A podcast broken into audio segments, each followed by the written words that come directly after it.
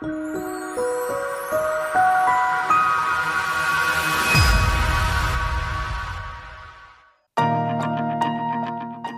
in der Paleo Lounge, deinem Podcast für Paleoernährung und einen ganzheitlichen Lebenswandel. Für ein Leben in Harmonie mit deinem Körper und der Natur.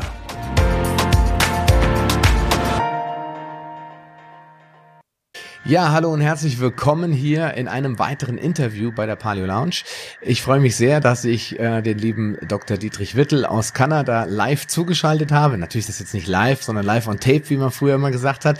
Äh, denn ich hatte ihn schon im Diabetes-Kongress und viele Leute fanden das so toll und so spannend, das ganze Thema, dass wir beschlossen haben, nochmal so ein bisschen reinzugehen in diese ganze Materie und vor allen Dingen euch ein bisschen äh, zu zeigen, was da eigentlich genau äh, gemacht wird und was möglich ist, was man mit einer Chelattherapie anstellen kann. Deswegen lautet die heute Episode auch, du bist nur so gesund wie deine, oder nur so jung wie deine Blutgefäße. Hallo und herzlich willkommen, lieber Dietrich. Äh, vielen Dank für das Willkommen, Sascha. Es ist eine Freude, dabei zu sein. Und wir haben äh, letztes Mal eine enorme Resonanz bekommen. Ich kann also nicht jeden Einzelnen bearbeiten. Da müssen wir andere Wege finden. Oder äh, eines Tages, äh, ich werde also im Herbst wahrscheinlich in Deutschland sprechen. Mal wieder. Im letzten Juni war ich auch in äh, Berlin. Äh, ich spreche gerne und versuche auch langsam aus dem aktiven Geschäft herauszukommen. Ich bin schließlich alt genug dafür. Und äh, wir haben nach wie vor Freude dran und schöne Ergebnisse, von denen ich ein paar äh, per Bild zeigen werde. Ja, genau, du hast äh, vollkommen recht. Ähm, die äh, eine der häufigsten Fragen äh, während des Kongresses war, wo kann man den erreichen? Wie kann man da einen Termin machen? Da sage ich, ja klar, du kannst natürlich gerne nach Alberta fliegen äh, und dort einen Termin B machen. British, British Columbia. Äh, British Columbia, genau, Entschuldigung. Und kannst einen Termin dort machen. Äh, aber das dürfte dann ein bisschen kostspielig werden. Deswegen ja. werden wir später auch noch ein bisschen darüber sprechen, äh, wann wird es das, was du machst und äh, vielleicht auch ein bisschen äh, anders machst als als die restlichen deiner Berufskollegen, wann das vielleicht in Deutschland auch mal jemand äh, von dir lernt und übernimmt. Aber vielleicht starten wir kurz in eine Vorstellung. Viele kennen dich äh, vielleicht aus dem Diabeteskongress, aber die meisten wahrscheinlich nicht. Also erzähl doch mal ganz kurz, wer du eigentlich bist. Ja, ich bin also äh, zur Uni in Köln gegangen und bin dann relativ früh danach ausgewandert und habe eine Spezialistenausbildung in Hals-Nasen-Ohren-Ausbildung gemacht und habe anschließend aber den Universitäts- und Krankenhausbetrieb nicht so attraktiv gefunden, wie ich mir das vorgestellt habe, war dann größt, längere Zeit im hohen Norden, auch bei den Eskimos oder Inuit und dann in ländlicher Gegend, wo unter abgeschiedenen Bedingungen ich dann häufig der einzige Arzt im Umkreis, Umkreis von 100 Kilometern war. Das hat mir damals Spaß gemacht und durch Zufall bin ich dann auf die Chelattherapie gestoßen äh, in etwa 1995 waren meine Eltern beide gefäßkrank. Der, der Vater hatte mit 55 schon äh, Schwierigkeiten, Mutter mit ähm, kurz danach. Und äh, ich hatte darüber gehört und habe das dann mit meinen Patienten, mit meinen Eltern als den ersten Patienten in Angriff genommen. Das hat mir persönlich auch sehr gut getan. Und äh, als ich das dann vor Ort herumsprach, dass ich das machte, hatte ich plötzlich äh, alle Hände voll zu tun und habe das dann auch in drei verschiedene Praxiszentren ausgeweitet, so dass wir in vieler Hinsicht wahrscheinlich mehr Erfahrung haben mit gewissen Behandlungen als jeder andere, den ich auf der Welt kennengelernt habe inzwischen. Hm.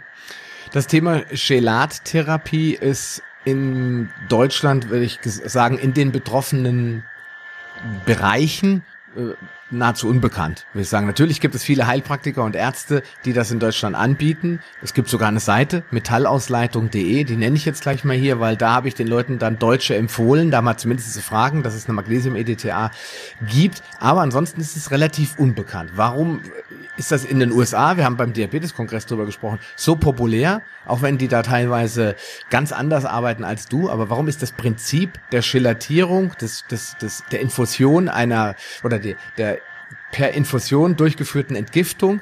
Warum ist das in den USA so äh, modern und bekannt und wird auch viel gemacht und in Deutschland und Europa eher sowas wie, ja, ja, Esoterik will ich nicht sagen, aber eher so eine Randerscheinung.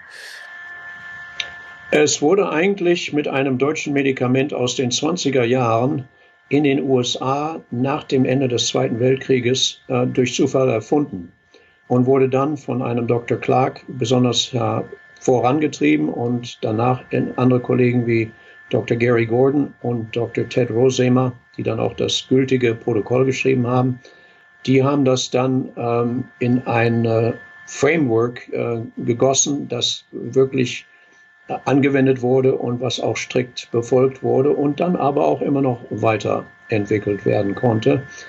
Ähm, von daher äh, ist das dann letztlich in die, in, nach Europa rübergekommen durch Kollegen, die das ähm, durch Zufall bei Studienaufenthalten in den USA kennengelernt haben. Es ist also ein deutsches Medikament, das eigentlich in äh, USA zur Geltung gekommen ist und sich dann um die Welt herum verbreitet hat. Es wird also heute ziemlich stark praktiziert in Japan, in äh, Taiwan, äh, in Indonesien. Ähm, es gibt über wieder Inseln, wo das praktiziert wird. In den USA hat es etwas äh, abgeflacht in der Intensität, Intensität, weil die Pharmaindustrie das eben nicht gerne sieht und immer wieder gerne schlecht macht. Dabei ist die Chelattherapie, wenn die richtig äh, nach dem amerikanischen Protokoll pro, pro, äh, praktiziert wird, also das Deutsche fällt mir ein bisschen schwer, praktiziert wird, Englisch geht wesentlich schneller, ähm, praktiziert wird, dann ist die äh, sicherer als Aspirin. Es muss aber eben äh, jede äh, Eventualität in Betracht gezogen werden, zum Beispiel schlechte Nierenfunktion. Und die Dosis äh, für den einen bis zum anderen kann um den Faktor von 20 variieren und trotzdem noch effektiv sein. Hm. Äh, das alte Prinzip, dass man nur so alt ist, wie du schon erwähnt hast, erwähnt hattest, dass man nur so alt ist wie die Blutgefäße. Das stimmt nach wie vor. Das war ein kanadischer Arzt, der um die 1900 das äh, geprägt hatte. Der sagte eben, man, you're only as old as your blood vessels, nur so alt wie die Blutgefäße. Das stimmt heute noch genauso. Das habe ich auch in der Pathologie in Köln damals gehört. Das äh, war der Sir William Osler, der dann in England später berühmt geworden ist. Und wenn man sich das vergegenwärtigt, dann ist es klar, warum Chelattherapie so wichtig ist, um die degenerativen Krankheiten äh, zu kurieren. Wenn der Blutkreislauf wiederhergestellt ist, dann ergibt sich vieles von selber. Das ist so ähnlich wie wenn man einen Splitter aus einer eiternden Wunde rauszieht. Das ist eigentlich das, was wir mit dem Chelat wie mit einem kleinen Magneten herstellen. Oder wenn man einen äh, Furunkel äh, aufschneidet und im Alter herauslässt, dann fängt das zu heilen. Genau das ist, was wir eigentlich mit der Chelattherapie machen und die Schwermetallvergiftung wird übertrieben. Sehr viele Leute haben sehr gute Resultate von der äh, Chelattherapie, obwohl die kaum Schwer, Schwermetalle im Körper haben. Bei der Chelattherapie passieren nämlich viele andere Dinge. Äh, es werden zum Beispiel Kalkablagerungen entfernt und äh, Infektionen werden durch das Chelatmolekül selbst ähm, äh, entfernt. Und das hat man in Berlin zum Beispiel festgestellt, als man nach einer Behandlungsmethode für das AIDS-Virus gesucht hatte damals, etwa um die Mitte der 80er Jahre, hatte Professor Wunderlich im Ostsektor von Berlin herausgefunden, dass EDTA äh, Viren wie das äh, AIDS-Virus und auch übrigens äh, in meiner Meinung das chronische Müdigkeitsvirus, das XM-Retrovirus, abtöten kann. Und wir sehen diese Resultate in unserer sehr, sehr großen Praxis. Ähm, häufig unerwartet, weil die Leute für etwas anderes kommen und plötzlich sagen, hey, was ist denn hier passiert? Ich habe plötzlich überhaupt keine ähm, äh, Probleme mit meinen Virusinfektionen, mit meiner Herpesinfektion mehr. Ich bin aber hier wegen meiner Herzkrankheit und äh, plötzlich werden so viele andere Dinge auch besser und die chronische Müdigkeit ist plötzlich verschwunden. Es geht immer so weiter. Und inzwischen haben wir in den letzten zwei Jahren äh, Dinge herausgefunden, die bisher nicht bekannt waren und auf die bisher außer mir meines Wissens noch keiner hingewiesen hat. Weil die Informationen nicht aus der Schulmedizin kommen, auch nicht aus der Medizin überhaupt. Das hat zum Beispiel etwas zu tun, dass man ähm, äh, mit dem EDTA ähm, Kalkablagerungen ähm, entfernen kann. Ich halte das mal hier in die Kamera. Das ist ein See in Nevada, der heißt Monosee. Und das sind Kalkablagerungen, die unter Wasser gewachsen sind. Und wenn der Seespiegel in der Hitzeperiode absinkt, dann sieht man diese Ablagerungen. Die halten sich aufgrund von bakteriellem Biofilm. Und was wir mit dem EDTA auch noch machen, und vielleicht bin ich hier ein bisschen verfrüht, äh, wir bauen den Biofilm mit dem EDTA ab und töten Bakterien damit. Und auf die Weise können wir dann Kalbablagerungen in Blutgefäßen äh, unter Kontrolle bringen. Ich halte es mal hier in die Kamera. Das sind die Kalbablagerungen in einer Koronararterie. Und wir bauen die ab und wir können das messen. Ich zeige das nachher nochmal. Mhm. Äh, Im Augenblick ist das vielleicht ein bisschen viel Information. Mhm. Okay, na gut, äh, für alle, die das jetzt auf, als Podcast hören, denen wird nichts anderes übrig bleiben, als sich nochmal bei YouTube einzufinden und dann nochmal nachzuschauen, weil wir werden hier ganz oft mal Bilder zeigen von den Erfolgen. Äh, soweit äh, ist es erstmal interessant, weil ähm, natürlich gibt es in, Deutschen, in Deutschland auch äh, Gefäßchirurgen, in Deutschland gibt es auch Angiologen, ja, also man beschäftigt sich schon irgendwie damit. Aber ich habe noch nie gehört, dass ein Arzt, den das wirklich betrifft, besonders betrifft, ein Kardiologe dann zum Beispiel sagt, hm, ja, wir müssen da mal gucken, äh, wie die Gefäße, warum die Gefäße so kaputt sind. Und da müssen wir dieses Problem erstmal beheben, damit das Herz erstmal entlastet wird, der Blutdruck wieder sinkt und so weiter. Solche Diskussionen höre ich irgendwie nie. Also sind die, äh, die Blutgefäße sind ja doch extrem wichtig, wie wir jetzt erfahren haben. Ein kleines Kalkstückchen kann ja schon eine Embolie auslösen an der falschen Stelle oder äh, eine Ruptur oder eben ein Herzinfarkt oder, oder ein Hirnschlag, also Schlaganfall etc. Also ist hier die Bedeutung vor allen Dingen der kleinen Kapillargefäße besonders hoch in der Medizin oder sollte sie sein? Warum wird das also ein bisschen vernachlässigt, habe ich den Eindruck? Warum guckt man da nicht immer als erstes mal hin? Äh, primär öffnen wir mit unserer Therapie die Kapillargefäße. Das kann man auch sehr schön daran beobachten, dass plötzlich die Leute, die mit aschgrauer Haut und sehr schlecht aussehen, ungesund aussehend, reinkommen, nach ein paar Behandlungen schon äh, schöne rosafarbene Hautfarbe haben und die auch dauerhaft danach ist. Das ist eben die kapillare Durchblutung in der Haut. Und das macht sich auch an anderen Stellen bemerkbar, zum Beispiel mit besserem Augenlicht oder häufig äh, besserem Geruchssinn, der plötzlich wieder zurückkehrt. Äh, viele, viele äh, Symptome dafür. Und ähm, die Ursache dafür, dass Arterien verkalken, hat herzlich wenig mit dem Cholesterin zu tun. Das hat mit Infektionen zu tun. Und es war wiederum ein deutsches Forscherteam, das die Infektionen äh, isoliert hat vor etwa 15 Jahren jetzt. Die Forscher um den Kollegen Ott, OTT, kann jeder nachlesen, die haben festgestellt damals mit der Methodik, die man schon hatte, dass derjenige, der also Arterienverkalkung hat, was im Allgemeinen generalisiert ist, äh, durch den ganzen Körper durchgeht, dass diese Person bis zu 50 verschiedene Bakterien, Viren und äh, fungale Elemente äh, in dem Endothel dieser Arterien sitzen hat. Und diese Bakterien, die dann aktiv sind und da auch leben und sich verbreiten und einnisten, die bilden dann den Biofilm, der dann zu der Kalkablagerung führt.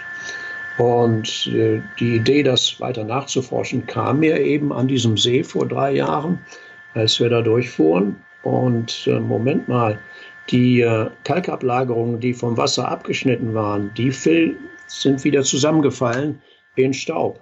Aber diejenigen, die noch Berührung mit dem Wasser hatten, die waren hart und scharfkantig. Und genauso, genauso ist das in den Blutgefäßen.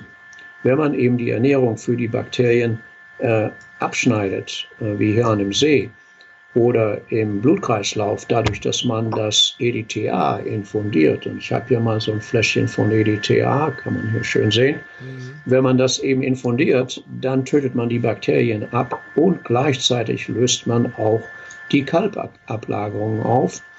Und wenn man aber fälschlich äh, das Calcium-EDTA für die Behandlung einsetzt, dann kann man zwar Schwermetalle ausleiten, man wird aber nicht die Kalkablagerung mit einem Calcium-EDTA los. Und das ist ein Fehler, der eben sehr häufig gemacht wird.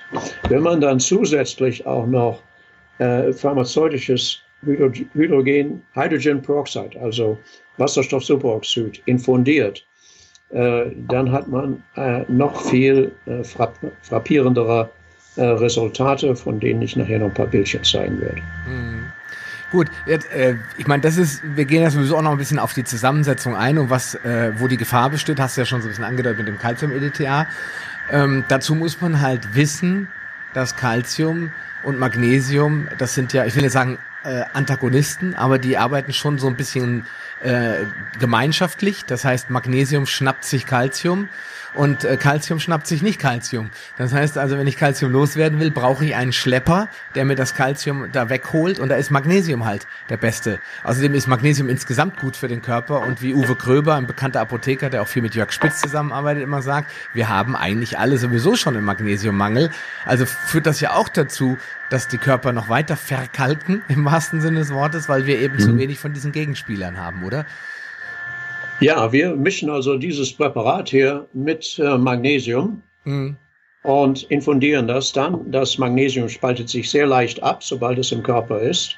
Und äh, dann kann das EDTA seine Arbeit machen und das Calcium und die Schwermetalle aufsammeln und dann durch die Niere ausscheiden. Und das äh, Magnesium, das wir damit zusammen infundiert haben, wird eben im Körper zurückbleiben, was äh, ausgesprochen äh, gut ist für die Gesundheit. Ähm, und darüber hast du bestimmt schon viel referiert. naja, so viel nur auch wieder nicht. Aber spannend ist ja, dass es in der deutschen Medizin mittlerweile angekommen ist. Zum Beispiel der, äh, vielleicht kennst du ihn auch, Dr. Raimund von Helden, auch jemand, der in Deutschland viel mit Vitamin D zu, zu tun hat. Der sagt ah, auch ja. immer, wir haben einen Calcium-Overflow im Körper. Wir essen also viel zu viel Calcium, wir nehmen viel zu viel Calcium auf im Verhältnis zu dem, was wir an Vitamin D und Magnesium zur Verfügung haben. Ja, weil Vitamin da D kann ich, da, ja. kann ich nur, nur zustimmen, ja. Das führt dann halt dazu, dass wir irgendwann eine Hyperkalzämie haben und äh, die wird dann vielleicht durch Zufall festgestellt und vielleicht aber auch nicht und dann beginnt irgendwann das ganze Clockwork seine Arbeit zu leisten. Es setzt sich ab, es verkalkt sich. Es, es wird ja auch mittlerweile darüber gesprochen, ob es Gefäßbeschädigungen sind, die dazu ja. führen, dass sich die Arterien entzünden. Also ich bin auf dem Standpunkt, dass es eben die Infektionen sind, die eigentlich alles auslösen. Aber ob es eben zu einer Infektion kommt, das hängt davon ab, wie der Ernährungszustand ist, ob die Person eben nicht keinen Unfug mit Zucker und so weiter macht und ob die Person die richtigen Öle und Fette zu sich nimmt.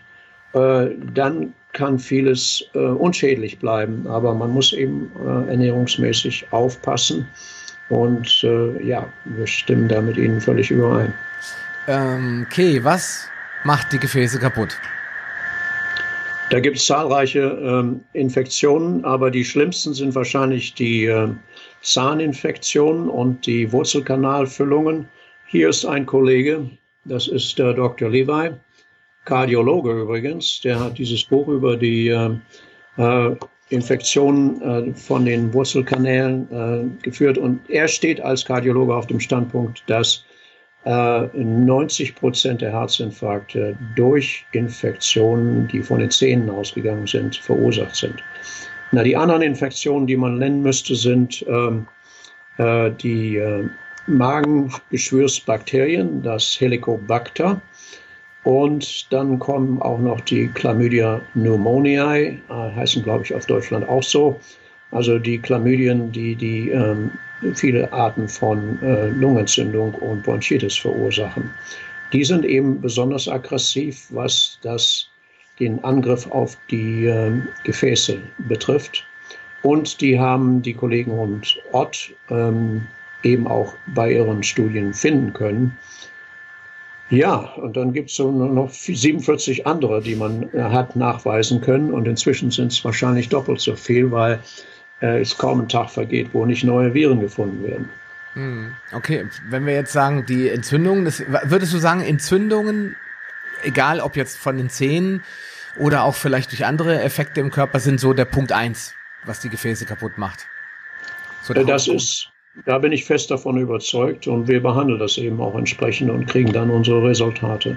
Okay. Wie sieht's mit der Ernährung aus? Weil es gab ja auch mal, ich bin sogar mit fast ziemlich sicher einen amerikanischen Autor, der gesagt hat, jeder, der eine Corona, an der koronaren Herzerkrankung leidet oder Herzinsuffizienz hat oder wie auch immer, der hat auch Diabetes und wenn er kein Diabetes hat, dann wurde der eben noch nicht diagnostiziert. Ja, der sagt also, dass die meisten Leute immer eine Zuckerkrankheit vorher schon mal hatten. Ja, das ist, ist, ja so kolossal verbreitet in Nordamerika, aber äh, Europa ist auch nicht mehr weit dahinterher. Äh, ganz klar, das ist eben die Schwachstelle, wo eben die Entzündung vor Ort äh, entsteht und die Bakterien dann leichtes Spiel haben, sich da einzunisten. Also wenn ich quasi von der Ernährungsseite rangehe, ist Zucker und zu viele Kohlenhydrate so einer der Gründe, warum Entzündungen auch nochmal entstehen. Und äh, vor allem über, über Übergewicht habe ich ja dann wieder Adipositas, dann habe ich wieder Fettzellen, die entzünden sich ja pr prinzipiell schon sehr gerne. Das heißt, habe ich eine Entzündungsneigung insgesamt. Wenn man sich Diabetiker anschaut, haben die ganz viele Probleme mit Entzündungen, mit unterschwelligen, also sogenannten Low-Grade Inflammations, ja, mhm. die man dann gar nicht so feststellt. Weil die Leute gehen ja nur zum Arzt, wenn sie wirklich eine riesige Beule irgendwo haben oder wenn sie Schmerzen ohne Ende haben. Und wenn sie jetzt so vor sich hin entzündet sind, geht ja eigentlich keiner zum Arzt. Ne? Es ist leider so, ja. Ähm, in unserer Natur, dass es meistens erst jemand kommt, wenn man das aber vorbeugend machen kann. Aber ich zeige Ihnen mal hier ein schönes Foto. Das ist schon äh, über 20 Jahre alt. Äh, das ist auf einer Ranch in British Columbia. Und der Herr, den darf ich hier nennen, das ist der früher größte äh, Miet, äh, Fleisch- und Wurstwarenerzeuger in Europa. Und der Herr Schweißfurt hatte sich dann äh, auf das Biofleisch verlegt, hatte alles, die gesamten Firmen verkauft an Nestle aus der Schweiz und kam dann zu mir und ich habe damals auch an seinem Standort am Münchenburg, äh, Münchner Nymphenburger Schloss dann äh, referiert und musste eine extra Woche bleiben, weil derartig viele Leute unbedingt alles genau erklärt haben wollten. Ähm, auf jeden Fall haben wir Leute, die tatsächlich vorbeugend kommen, hm. weil die davon gehört haben. Und er hatte durch seinen früheren äh, Manager, äh, Top-Chef, davon gehört. Der hatte das allerdings für seinen hohen Blutdruck genommen und war davon so überrascht, dass er sofort mich nach München brachte. Und das ist jetzt vor, ähm, ja, äh, genau 20 Jahren. Lebt der Herr noch? Weißt du das? Wie bitte? Lebt er noch? Weißt du das? Das weiß ich jetzt nicht genau. Der müsste jetzt in den 90er Jahren sein und das muss ich, muss ich mal eruieren. Wäre mal interessant, wenn er noch lebt, das spricht auch definitiv für die Therapie. Also äh, die, äh, die Stiftung ist, glaube ich, noch nach wie vor am Nymphenburger Schloss, die Schweiß Stift, Stiftung Schweißfurt. Und mhm. ich habe damals auch Kollegen ausgebildet und die machen das auch nach wie vor noch. Hm. Und können auch benannt werden. Okay. Das heißt, ähm, wir haben hier ein Ernährungsthema, das dazu führt. Warum haben wir das Problem über, äh, überhaupt? Ich denke jetzt mal an die Inuit. Du kannst da ja was zu sagen. Ich meine, heute leben wir ein bisschen anders, als uns das unsere Gene eigentlich mal vorgegeben haben. Welche Erfahrung hast du da mit, mit Paleo, Lifestyle beziehungsweise mit Inuit gemacht? Ja, als ich noch äh, Hals-Nasen-Ohrenchirurg war, da wurden die, vor allem die Inuit-Kinder, ähm, von, vom Alter von zwei Jahren an häufig nach Edmonton, Alberta, geflogen mit alten Militärmaschinen. Und äh, wir sind dann auch darauf gegangen, um Konsultationen zu machen. Die hatten jede Menge Mittelohrentzündungen und alle möglichen sehr schwerwiegenden Infektionen, die zum Teil bis ins Gehirn vordrangen und mussten dauernd behandelt werden. Und während ich dann da oben war mit meinen Kollegen, stellte ich fest, dass die älteren Eskimo so gesund waren, wie es besser gar nicht ging. Die aßen aber nicht das, was von der kanadischen Regierung auf diesen Maschinen eingeführt wurde. Die, die wollten keine Coca-Cola, die haben lieber ein Stück Fleisch abgeschnitten von den Seals, ähm, also wie heißt, was heißt Seal auf Deutsch? Robben, die am Straßenrand sozusagen lagen in dieser kleinen Siedlung. ähm, und dann permagefroren waren und dann wurde mit der Axt so ein Stück abgesäbelt und das wurde dann in den Kochtopf gebracht. Das war richtige Ernährung. Die konnten auch bei 0 Grad noch draußen äh, auf dem Eis stehen und im Pullover Fische fangen. Das machte denen gar nichts aus. Die hatten keinerlei degenerative Krankheiten, äh, Herzkrankheiten. Da schien überhaupt nichts schief zu laufen. Während bei den jungen Inuit alles schief läuft. Die tranken ihre Coca-Cola und ihre Kartoffelchips. Und auf diesen alten Wracks von äh, Weltkriegsmaschinen, mit denen wir da raufflogen, da lag dann auf der Lagefläche vor uns, da waren hinten dann sechs Sitze installiert, äh, die, äh, einmal die Sperrholzbretter und dann äh, die ganzen Coca-Cola-Paletten und die Kartoffelchips und so weiter und so fort. Und das ist ebenso, wie Regierungen Ernährungspolitik machen und mhm. wahrscheinlich auch äh, damit Stimmen kaufen wollen. Äh, und dann werden die Leute in, dem umgekehrten, äh, in der umgekehrten Richtung zur chirurgischen Behandlung eingeflogen. Und ja, sechs Monate später sahen wir dieselben Leute wieder, weil keiner hatte denen gesagt, dass sie nämlich äh, jetzt endlich mal wie die äh, Ureinwohner leben sollten. Medizin-Abo quasi. Ja, ja, ja, genau. Das, das war gut fürs Portemonnaie. Genau, richtig. Warum haben die auf nicht ihre Hast du da überhaupt eine, einen Eindruck von, warum haben die nicht auf ihre Oma und Opa gehört? Ich meine, meine Kinder essen ja das, was ich esse, größtenteils, ja. Warum haben ja. die dann gesagt, oh, ist mir egal, was meine, meine Eltern essen, ich mach's anders? Zu viel Fernsehen, ne? In diesen kleinen Orten, da gibt's dann nur ein Lädchen. Und ähm, wenn Sie das von Indianerreservaten, die ich auch gut kenne in, ähm, in Nordamerika, da gibt es dann äh, vielleicht grüne Bananen, das ist das einzige Gemüse, was zu haben ist, und der Rest sind Kartoffelchips. Wenn Sie aber in die Mayo Clinic gehen, und das, da habe ich Bilder davon, das erste, was Sie da begrüßt in der Patient Cafeteria, wieder die größte äh, äh, Assortment von Kartoffelchips und dann sehr wenig echtes Essen. Das ist nun mal so. Ähm, das ist sehr schwer, sich vernünftig zu ernähren heutzutage. Das heißt, da muss jeder so ein bisschen eigenständiger werden, ne? um, das, um das selbst zu machen. Sich Gedanken machen und sagen, okay, das kann mir nicht gut tun. Wir fahren jetzt in zwei Wochen wahrscheinlich schon zum ersten Mal, wenn, wenn der Norden wieder aufgemacht wird, zum Fischefangen in den Norden von Saskatchewan. Und dann wird der, äh, die Gefriertruhe, Gefriertruhe vollgemacht. Und äh, so geht das dann den ganzen Sommer. Ja, wir schaffen das schon, aber das ist nicht, nicht der Normalverbraucher. Ja gut, du wohnst jetzt wahrscheinlich auch relativ ländlich, ne? Das heißt, ja, wir, ich werde jetzt, wenn ich hier fertig bin, weil wir heute nicht arbeiten, das ist mir immer noch zu, äh, die Angelausrüstung verfeinern. Ah, sehr gut. Kann nicht schaden, seine Skills im, in der Nahrungsbeschaffung nochmal zu schärfen. so ist es, ja. Ja, gut, ich meine, ähm, diese Dinge wissen wir und äh, ich will auch gar nicht so tief da eintauchen. Das Thema, wir haben äh, in dem Interview gesprochen über den Diabeteskongress, dass auch viel über Gifte aus der Umwelt passiert. Ja, das heißt, dass wir zum Beispiel durch Impfstoffe, durch äh, schlechtes Wasser, durch Medikamente, Zusatzstoffe Medikamenten, Füllstoffe und so weiter, dass wir dadurch auch natürlich nochmal Metalle reinkriegen. Dann die Industrie, die ihre Schornsteine leer pustet, äh, versorgt uns mit Aluminium und Schwermetallen. Das heißt, wir haben also auch nochmal die Entgift das Giftproblem, ja, dass Giftstoffe in den Körper kommen. Auch das sorgt für Infektionen und vor allen Dingen für Ablagerungen in den Gefäßen, oder? Ganz klar, die Gifte muss man loswerden und äh, es wird eben immer wieder gesagt, ja, Kelat, man muss die Schwermetalle loswerden. Da sind aber nicht mehr so viele Schwermetalle wie vor 50 Jahren.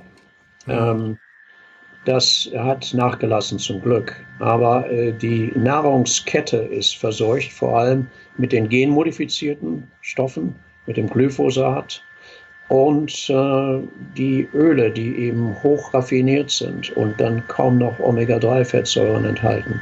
Das muss natürlich bei uns jeder lernen. Und wenn ich meine erste Konsultation mache, dann bringe ich ein Fläschchen mit Lebertran raus und gebe dem Patienten erstmal ein ähm, äh, Cognacglas voll mit ähm, äh, Lebertran. Und ich nehme mir, genehmige mir auch eines, aber nur damit der Patient wieder daran erinnert wird, dass man diese Fischöle braucht und dass die eben aus der modernen Nahrungskette entfernt werden, weil die äh, nicht so haltbar sind und leicht ranzig werden. Das ist der Hauptgrund, warum die ähm, Nahrungsindustrie die eben entfernt. Aber wie gesagt, sie sind in Europa immer noch besser dran als in Nordamerika. Hm. Gut, da haben wir das Glyphosat-Problem, äh, ist in USA, denke ich mal, weil Monsanto mal eine US-Firma war, in Nordamerika sicherlich noch ein größeres Problem. Aber jetzt muss ich gleich die, die Zwischenfrage stellen. Glyphosat, können wir da überhaupt was mitmachen? Ich meine, da kannst du mit Chelattherapie jetzt auch nichts bewirken, oder bin ich da jetzt falsch informiert? Ja, das Problem ist, dass Glyphosat als Substanz ein Chelatbildner ist. Das Glyphosat bildet Spurenelemente, und tötet zum Beispiel die Pflanzen dadurch ab, dass es Mangan bindet. Das ist so effektiv, dass Pflanzen innerhalb von einer Woche daran zugrunde gehen. Und äh, die äh, Bindung der, der Spurenelemente durch das Glyphosat ist einer der Hauptgründe für die Toxizität. Die ähm, Gruppe um Professor Krüger in Leipzig hat das sehr gut untersucht und hat damit festgestellt, dass äh, die Magenschleimhaut dadurch äh, kaputt geht. Äh, und man kann das sehr schön an den Schlachttieren nachweisen. und viele Leute haben heutzutage Magenbeschwerden wegen der Glyphosat-Restbestandteile, die eben dann auch ähm, das Mikrobiom angreifen und die guten Bakterien dadurch vernichtet werden.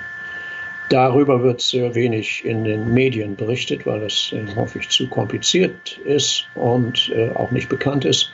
Aber die Untersuchungen sind alle gemacht worden und äh, Bayer wird daran noch lange zu knacken haben.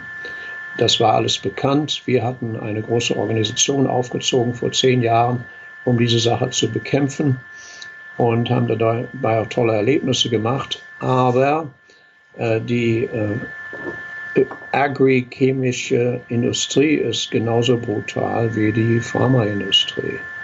Die hatten damals auch ihre eigenen Leute reingebracht hier vor Ort, während wir Vorträge veranstaltet haben mit Experten und haben tatsächlich unsere äh, Vortragsabende äh, massiv und brutal gestört. Mhm. Und haben auch ihre äh, Experten dazu äh, bewegt, also in dem Newspapers vor Ort Artikel zu schreiben, die dann entsprechend tendenziell und gefärbt waren und eben sagten, dass Glyphosat ist so, so sicher wie Trinkwasser. Okay, das heißt, wir haben da quasi dann einen negativen Gelato, also einen, der nichts Gutes tut, sondern der uns unsere schon sowieso sehr schlechten Manganreserven auch noch klaut. Genau so ist es, ja. Und Mangan ist eben ausgesprochen wichtig für die Superoxid-Dismutase, wenn man die nicht hat, dann geht das Nervensystem vor die Hunde. Hm, okay, also Demenz und Alzheimer? Ja, genau. Hm, okay. So, jetzt habe ich aber noch was anderes gehört. Das würde die Alzheimer-These auch noch transportieren, äh, dass äh, auch Quecksilber sich gerne mit äh, Glyphosat verbindet. Oder Aluminium. Ich, sorry, wenn ich die beiden jetzt durcheinander bringe. Hm. Naja, wir, wir haben weder Aluminium noch, noch Quecksilber gerne und wir behandeln das auch mit speziellen Chelatbildnern, um das zu entfernen. Und das kann also ganz erstaunliche Unterschiede machen in diejenigen, die eine Quecksilberbelastung haben. Äh, und das Aluminium, ja, das wollen wir auch nicht, wenn man das schon von zu viel Impfstoffen abbekommen hat. Ähm, auf jeden Fall ähm, ist es manchmal eben auch im, im Trinkwasser drin. Äh, ein anderes Metall, was mir persönlich äh, sehr am Herzen liegt, ist das Eisen. Zu mhm. viel Eisen. Das ist ausgesprochen schädlich und ein Hauptfaktor in der Alzheimerschen Krankheit. Und wenn wir unser Chelat anwenden, das EDTA, einer der Hauptgründe, warum das so effektiv ist und die Patienten so viel äh, besser drauf macht, ist, dass wir damit äh, große Mengen an Eisen entfernen. Mhm. Unsere weiblichen Patienten, wenn die meine Stories hören, wir haben da immer so 20 Leute sitzen, da gehen wir schon mal so kleine Ansprachen. Und äh, dann erzähle ich davon, wie die Altersflecken auf der Haut, die braunen, unschönlichen Flecken, die die Männer meistens nicht bemerken, aber die Frauen sind da äh, immer bemerken das sofort, die gehen mit der Chelattherapie weg. In den meisten Fällen. Ähm, und die Frauen haben das besonders gerne, die Männer merken das meistens nicht. Aber wenn diese Flecken auf der Haut weggehen, dann gehen die nicht nur auf der Haut weg, die gehen auch im Gehirn weg. Die gehen im, äh, in den inneren Organen weg. Äh, Ähm, und das sind auch Quellen für abnorme äh, Zellen wie Krebszellen, äh, denn Eisen ist extrem aggressiv. Hm. Manchmal sage ich Iron, manchmal sage ich Eisen, also wir sprechen von Eisen her. Ähm, und das ist ein Hauptgrund, warum die Chelattherapie so effektiv ist, dass wir damit auch Eisen entfernen. Und viele Leute wissen überhaupt nicht, was ihre Eisenwerte sind. Und wenn wir das dann prüfen, dann sagen wir hier, ihr habt zu viel Eisen. Äh, manchen, bei manchen Leuten ist das genetisch, häufig ist das ernährungsmäßig. Zum Teil ist das rein altersbedingt. Und es hat eine sehr gute Untersuchung von, ähm, aus Australien gegeben ähm, über das Eisen. Und äh, den Artikel kann man sehr schön finden mit Rusty Brains und Alzheimer's. Hm. Ich habe hier so ein Bildchen von einer alten äh, Goldgräber äh, in Nevada damit beigefügt, um das mit ein bisschen anschaulicher zu machen. Eisen ist weder für Autos gut noch für den Körper. Und äh, wenn man das eben sehr elegant äh, mit der Chelat-Therapie entfernt, dann geht das Gehirn besser und die Haut geht auch besser. Hm. Aber, ja, aber ich höre doch immer wieder, dass wir einen Eisenmangel haben. Hört man doch immer wieder. Äh, Frauen vor allen Dingen, weil die das über ihre Menstruation so verlieren. Das ist schon richtig. Ähm, die, äh, der Eisenmangel ist nicht so extrem heutzutage, weil eben auch viel Eisen in der generellen Nahrung mit drin ist. In Nordamerika sind die ganzen Cornflakes auch noch mit Eisen äh, verbessert. Deswegen sollte man die schon mal deswegen äh, links liegen lassen. Ähm, Frauen sind äh, im Allgemeinen zehn Jahre später dran mit den Herzkrankheiten, weil sie bis zur Menopause niedrige Eisenwerte haben. Wenn die zu niedrig sind, nicht gut. Aber relativ niedrige Eisenwerte verlängern das Leben wahrscheinlich um zehn Jahre und verbessern auch die Funktion des Kopfes. Okay.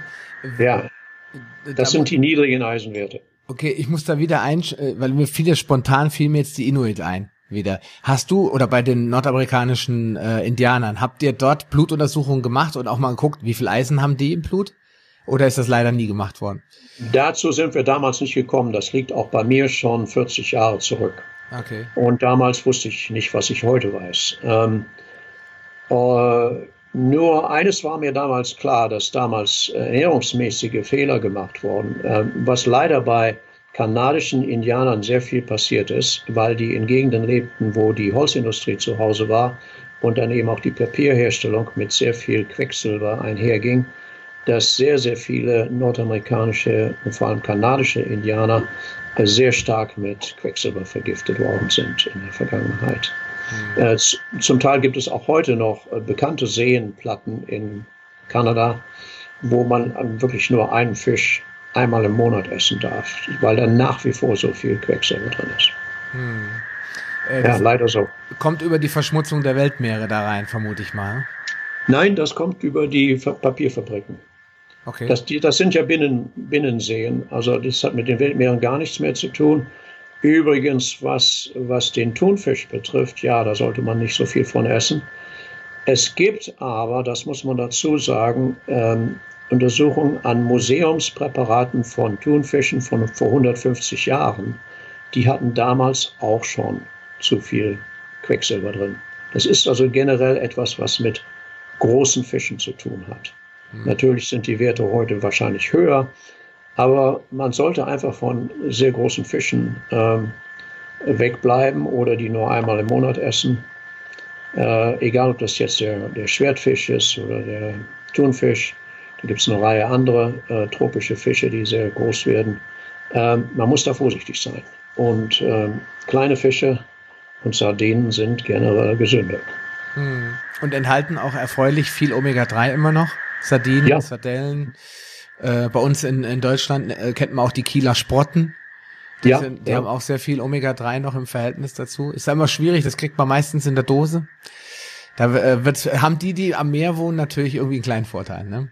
Allerdings, aber selbst die in der Dose sind noch besser als viele andere Nahrungsmittel. Also äh, wir reisen immer mit äh, fünf, sechs Dosen portugiesischen Sardinen.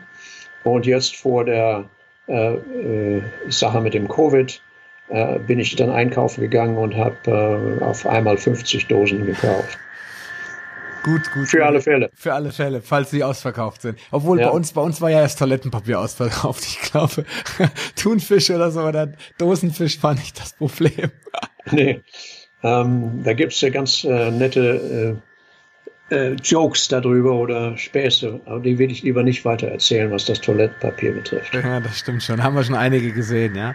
ja. Ähm, aber äh, wenn wir das jetzt hier ausstrahlen, wenn das quasi draußen läuft, da ist ja hoffentlich das ganze Thema schon beendet. Ähm, okay, kommen wir mal zum Kernthema, zur Gelattherapie. Jetzt kann sich da der eine oder andere immer noch nicht so richtig was drunter vorstellen. Wie muss ich mir das vorstellen? Was, was passiert da? Ich komme jetzt in deine Praxis und, äh, und du sagst mir jetzt, okay, jetzt geht's los und jetzt erklärst du mir natürlich vorher erstmal, was machen wir da eigentlich? Was ist da drin? Was passiert da? Erzähl doch mal ein bisschen. Ja, wir, wir nehmen eine Substanz, die äh, 1920, ähm, 25 etwa in Deutschland erfunden wurde bei der BASF und Ludwigshafen. Äh, und man brauchte damals ein Mittel, das Kalk aus dem Wasser entfernen kann. Äh, man hatte früher äh, Zitronensäure benutzt, das geht auch.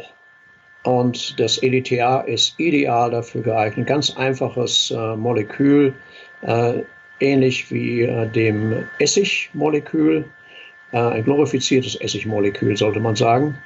Und man kann damit Kalk entfernen, man kann damit auch die Toilette sauber machen, was weiß ich, das ist ein bisschen teuer, aber man kann damit Kalkablagerungen entfernen. Und es war nicht bis Ende des Zweiten Weltkriegs, also um 1945, dass man gelernt hat, das auch zur Entfernung von Schwermetallen wie Cadmium und Blei einzusetzen. Und während man das machte bei den sehr vielen, die damals diese Vergiftung hatten durch Munition oder durch bleihaltige Farben, äh, die hatten dann hohen Blutdruck und sind auch häufig daran gestorben. Die mussten unbedingt behandelt werden und da hat irgendeiner dann gesagt, ja, dann müssten wir doch dieses äh, EDTA dafür einsetzen. Und dann stellten die während der Behandlung fest, dass bei den Patienten äh, merkwürdige, gute Dinge passierten. Äh, rheumatoide Arthritis ging weg. Äh, überhaupt generelle Schmerz, Schmerzleiden verbesserten sich. Autoimmunkrankheiten wurden besser, hat man später festgestellt. Und hoher Blutdruck und Angina pectoris. Das wurde alles besser, weil diese Patienten, die mit Blei vergiftet waren, eben aus dem akuten Stadium rauskamen und langsam wieder auf die Füße kamen. Plötzlich, wenn die andere Diagnosen hatten, ging es ihnen damit auch besser. Und das war die, der Anfang der Forschung. Es gab damals eine pharmazeutische Firma, Abbott, die damals äh, das Patent hatte bis etwa Mitte 1960 und die haben das erkannt, dass das eine ganz, ganz tolle Sache ist und haben dafür auch die Forschung bezahlt und gefördert. Als sie dann aber festgestellt haben, dass das Patent auslief und dass diese Sache die neue Pharmaindustrie ziemlich kaputt machen würde in Sachen, ja, wir brauchen plötzlich keine Blutdruckmittel, brauchen keine Angina pectoris Mittel, vielleicht brauchen wir auch diese neue Herzchirurgie gar nicht mehr. Da hat man dann plötzlich gesagt, gut, wir, wir werden das abschaffen. Wir werden einfach die Originalforscher äh, damit beauftragen, den gleichen Artikel nochmal von vorne äh, zusammenzufassen und in der Zusammenfassung zu sagen, mit den gleichen Daten wie vorher, dass der Erfolg nicht ewig hält. Jetzt will ich Ihnen mal so sagen, äh, eine Blutdrucktablette, die, äh, der Erfolg dauert etwa zwölf Stunden, wenn man Glück hat. Die EDTA-Chelatbehandlung, wir haben schon Fälle beobachtet, wo wir jemanden vor 20 Jahren behandelt haben und ja, nach 20 Jahren ist er mal jetzt wieder auf der Matte und sagt, ja, mir geht es jetzt wieder schlechter, vielleicht sollte ich doch doch mal eine neue Serie machen. Ja, das ist ein Heilungserfolg, wenn das so lange hält. Manchmal hält es auch nur fünf Jahre. Das ist auch noch sehr zufriedenstellend. Wir sagen unseren Patienten, die extrem krank waren, ist eine gute Idee, ein bisschen vorbeugende äh, Behandlung zu machen. Und dann haben wir sozusagen Heilungserfolge. Die Leute vergessen, dass sie früher mal schwerst krank waren und ähm, schauen nicht mehr über ihre Schultern auf. Ähm, unserer Webseite haben wir zwei deutschstämmige Patienten, die beide 103 Jahre alt geworden sind, bei bester Gesundheit, waren aber mit 89 und 95 ähm, praktisch auf dem Abstellgleis. Und der Herr mit dem Namen Rudi, dem wurde gesagt von drei Kardiologen, Schluss aus, machen Sie Ihr Testament.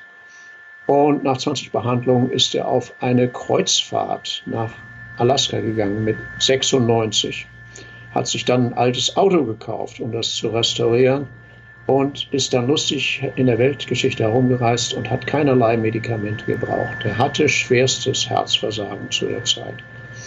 Die andere Dame, Marianne, die auch auf unserer Webseite ist, ähm, war mit 89 am Ende und äh, bei der ging das dann so, dass sie nach etwa 18 Behandlungen an einem Tag, wo ich unwahrscheinlich viel zu tun hatte, mich plötzlich zu ihrem Stuhl hinrief, sagt, Doktor, ich brauche eine Bescheinigung für die australische Botschaft. Moment mal, wir sind in Kanada, was soll das? Ach ja, ich werde meine Kinder besuchen, mir geht's so gut. Die ist danach dreimal nach Deutschland gereist und zweimal nach Australien und ähm, brauchte keinerlei Medikamente, ist alleine gereist in dem Alter, war quietschfidel, geistig und körperlich voll auf der Höhe und die wollte immer einen Hund haben. Und hatte auch einen Hund und hat auch zu Hause gelebt. Und die, äh, der Tierschutzverein wollte ihr aber nur sehr alte Hunde geben. Weil die meinten, ja gut, das ist traumatisch für den Hund, wenn die Besitzerin stirbt. Die hat drei Hunde überlebt. Ja, das sind schon spannende Geschichten.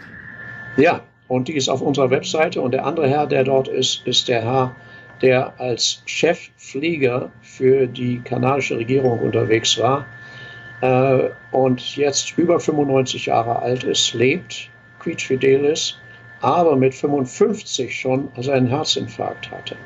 Dann deinen Bypass hatte. Nach fünf Jahren genau der Bypass wieder zu war, wie das häufig üblich ist.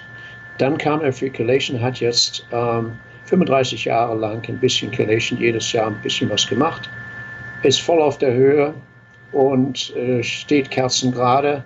Können es auf dem Bild auch sehen.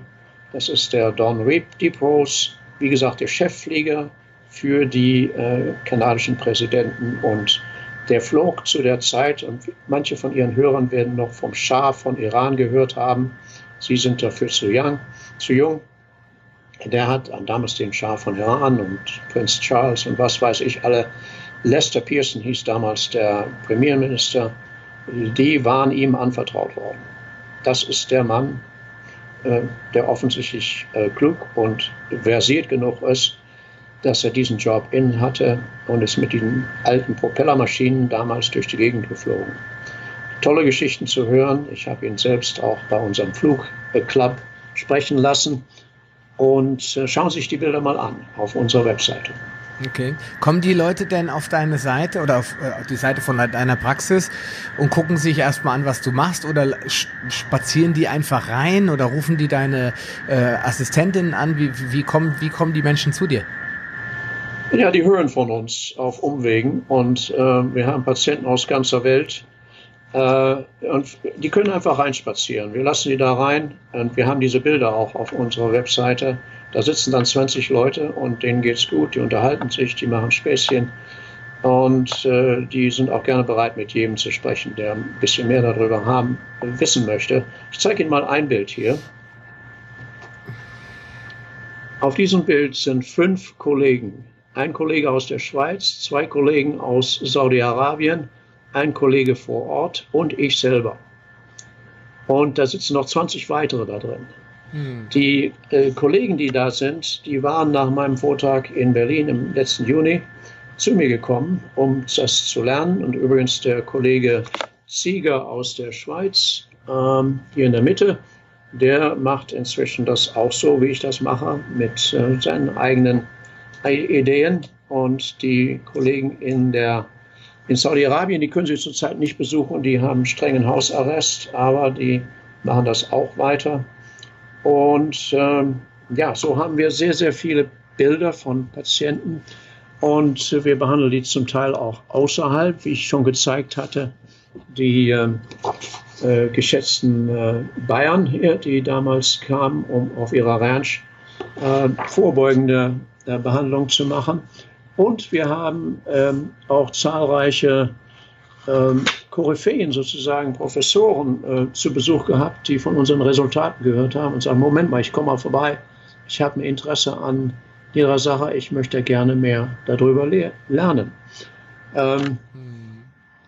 So, äh, ja, es ist ganz locker und die Bilder von unserer Praxis, wie die Leute da alle rumsitzen, die können Sie auf unserer Webseite auch sehen. Das ist drwittel.com. Ja, wir haben viel Spaß daran. Ähm, weil es auch gut funktioniert, ja. Weil die Leute äh, verbreiten die Botschaft eurer Praxis und was du und deine Kollegen dort äh, ermöglichen, ja nicht, weil ja, weil es so durchschnittlich ist, sondern weil halt viele ganz, ganz wahnsinnige, fast unglaubliche Erfolge eintreten. Ich äh, sage unseren Patienten immer, sie können gar nicht mit mir sprechen. Sie müssen sich erstmal unsere Videos ansehen und dann dürfen sie mit mir sprechen.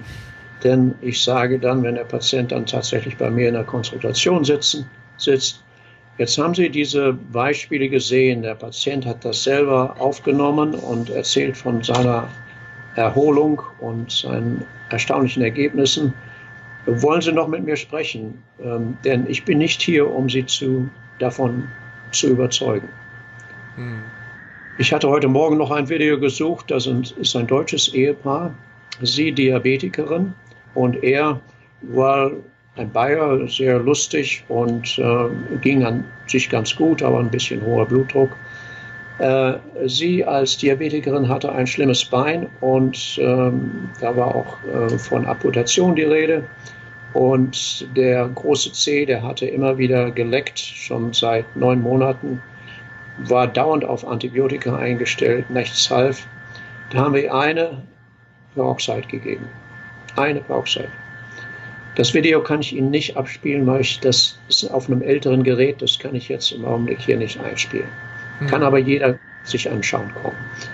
Ähm, innerhalb von 24 Stunden, das hörte auf zu eitern und ist auch nie wiedergekommen. Mhm.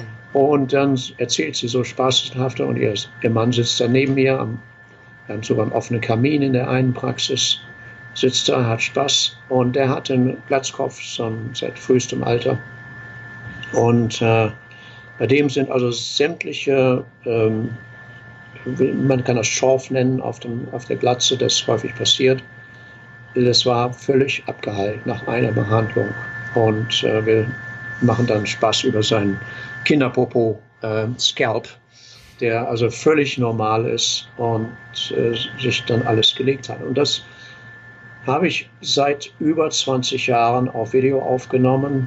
Da habe ich Aktenkoffer von davon, von diesen ganzen Beispielen. Aber wir haben das nur sortiert nach Beispielen. Wenn Sie jetzt wissen wollen, wie zum Beispiel bei der Lupuskrankheit, wie sind wir damit gefahren? Bei rheumatoider Arthritis, wie sind wir dabei gefahren mit äh, Herzkrankheiten sowieso? Und den äh, tollsten Infusionen, äh, Infektionen, die keiner in den Griff bekommen konnte. Das können wir alles zeigen und zwar in den Worten des Patienten, was viel überzeugender ist, als wenn ich das versuche zu erzählen. Hm, ja, klar, logisch. Diese Bilder sprechen für sich. Ich möchte auch am Ende noch ein paar andere Bilder sehen. Wir haben dann äh, beim Diabeteskongress ja schon gesprochen. Ich möchte jetzt nur noch mal ganz kurz ähm, es gibt ja verschiedene EDTAs. In Deutschland bieten ja auch viele Leute das an. Es gibt da eine Seite, habe ich ja schon erwähnt, metallausleitung.de. Ähm, wo ist der Unterschied? Also EDTA in seiner Rohform ist ja nicht die, das ganze Zauberwerk. Da steckt ja ein bisschen mehr dran. Also EDTA ist quasi ein festes Produkt. Da brauchen wir gar nicht drüber sprechen. Das kann man so kaufen. Da gibt es nur die Unterschiede, ob die äh, auf Magnesium EDTA basieren oder eben auf Calcium EDTA. Aber was ist jetzt das Besondere? Was kommt bei dir noch rein? Äh, nicht viel. Ähm, das geht tadellos mit EDTA, Magnesium, egal ob das Magnesiumchlorid oder Sulfat ist, mhm. und ein Bicarbonat, um das weniger äh, schmerzhaft zu machen. Und dann kann die Infusion ohne weitere Zusätze laufen. Mhm. Wir machen sehr wenig extra damit rein und kriegen damit sehr, sehr gute Resultate. Das heißt, Aber was ja. wir häufig machen ist, wir alternieren in fast allen Fällen das EDTA mit dem Wasserstoffsuperoxid, der auf die Erfahrung mit der spanischen Grippe zurückgeht von 1918. Ja, sagen wir doch mal, was ist so besonders am Wasserstoffperoxid? Da könnte man wahrscheinlich jetzt äh, schon locker noch mal eine Stunde drüber reden, aber du hast jetzt ja gerade die spanische Grippe erwähnt. Das jetzt wird ja der eine oder andere sagen, oh, Grippe, haben wir da nicht gerade so eine Corona-Grippe? Äh, was was gibt's da für Erfahrungen mit in Spanien mit der Grippe? Die spanische Grippe hatte ja wohl etwa 50 Millionen äh, Opfer gefordert und es gab keine Behandlung, genauso wie es im Augenblick für die äh, Covid keine Behandlungsmethode gibt. Äh, aber britische Ärzte in, damals in Indien, das besonders stark getroffen wurde, die hatten auch ähm, Soldaten unter Waffen dort, ähm, und die behandelten aus, in ihrer Verzweiflung und völlig ethisch richtig gesehen Soldaten, die im Sterben lagen und auch im Koma waren. Und nicht, äh, man erwartete nicht, dass die äh, mehr als 24 Stunden noch leben könnten. Den hat man damals sehr, sehr vorsichtig Wasserstoffsuperoxid in einer Dosis von etwa 0,03 Prozent infundiert. Man hatte damals Angst, dass das Embolien verursachen würden oder Luftembolien, aber nichts passiert. 50 Prozent dieser moribunden äh, Patienten haben sich total erholt innerhalb Rekordzeiten. Und wir sehen solche Sachen auch, ähm, wenn wir schwerstkranke Patienten haben. Äh, ich benutze das zum Beispiel über mich selber, wenn ich die Grippe bekomme. Äh, da geht es mir häufig innerhalb von einer Stunde so gut, dass ich sogar arbeitsfähig bin. Wenn ich also morgens mit einem schweren Fieber aufgewacht bin und äh, auch die Muskelschmerzen habe, kaum aus dem Bett komme, ich lege mir die Infusion an, zu einer Gelegenheit musste ich eine Stunde fahren, um zu meiner nächsten Praxis zu kommen. Ich habe das im, im, SUV an den äh, Kleiderhaken gehängt, bin damit gefahren. Als ich ankam, kein Fieber, keine Schmerzen, kein Nix und konnte äh, den ganzen Tag lang hart arbeiten. Ich bekomme Infektionen sehr leicht, weil ich keine Milz mehr habe. Die habe ich vor mehr als 25 Jahren während einer Leukämie-Sache äh, verloren. Und äh, ich halte mich damit frisch und gesund. Und ich habe aber dieses Zeug hier im Gepäck. Okay, äh, gut, da gibt's ganze Bücher drüber. Auch der schon erwähnte äh, Belemke ähm, der dich mal besuchen will, äh, weil er den, das Videointerview mit uns zwei gesehen hat, hat er gesagt, das muss ich mir unbedingt angucken. Äh, der ist auch ein Riesenfan von Wasserstoffperoxid, ähm, verwendet es auch sehr gerne ähm, und hat auch lustigerweise, äh, als wir uns getroffen haben auf dem Diabeteskongress in Frankfurt von Dr. Spitz, also von der Akademie für Menschliche Medizin, haben wir uns kurz persönlich auch getroffen und haben gequatscht und hat er gesagt, naja, würden die Leute alle ein bisschen Wasserstoffperoxid dabei haben, dann hätten wir wahrscheinlich überhaupt gar keine Corona-Probleme. Ja. Genau so, genau so ist es. Ja. Und keiner hätte Angst davor. Weil wir wüssten, dass es, also jetzt muss man natürlich sagen, weil viele haben das schon mal gehört, für die ist das nur Toilettenreiniger oder Bleichmittel, ja, weil von außen dafür gesorgt wird, dass es keinen guten Ruf gibt für Wasserstoffperoxid oder Superoxid, wie auch immer du es nennen willst. Ähm, was stellt das denn an? Was passiert da genau? Ist das ein antivirales oder ein antimikrobielles Mittel? Was, was, was richtet das an unserem Körper an? Ganz einfach. Ich zeige dir, was passiert. Das Bild haben wir auch auf, jetzt auf unserer Webseite gemacht. Ja. Hier oben, so sollte ein Blutbild aussehen. Die roten Blutkörperchen können äh, frei herumschwimmen und äh, Sauerstoff aufnehmen und abgeben. Und das ist, was während einer Infektion passiert. Die sind total verklumpt. Das hat einen Namen, Rulo, lernt jeder Mediziner äh, im Vorphysikum schon.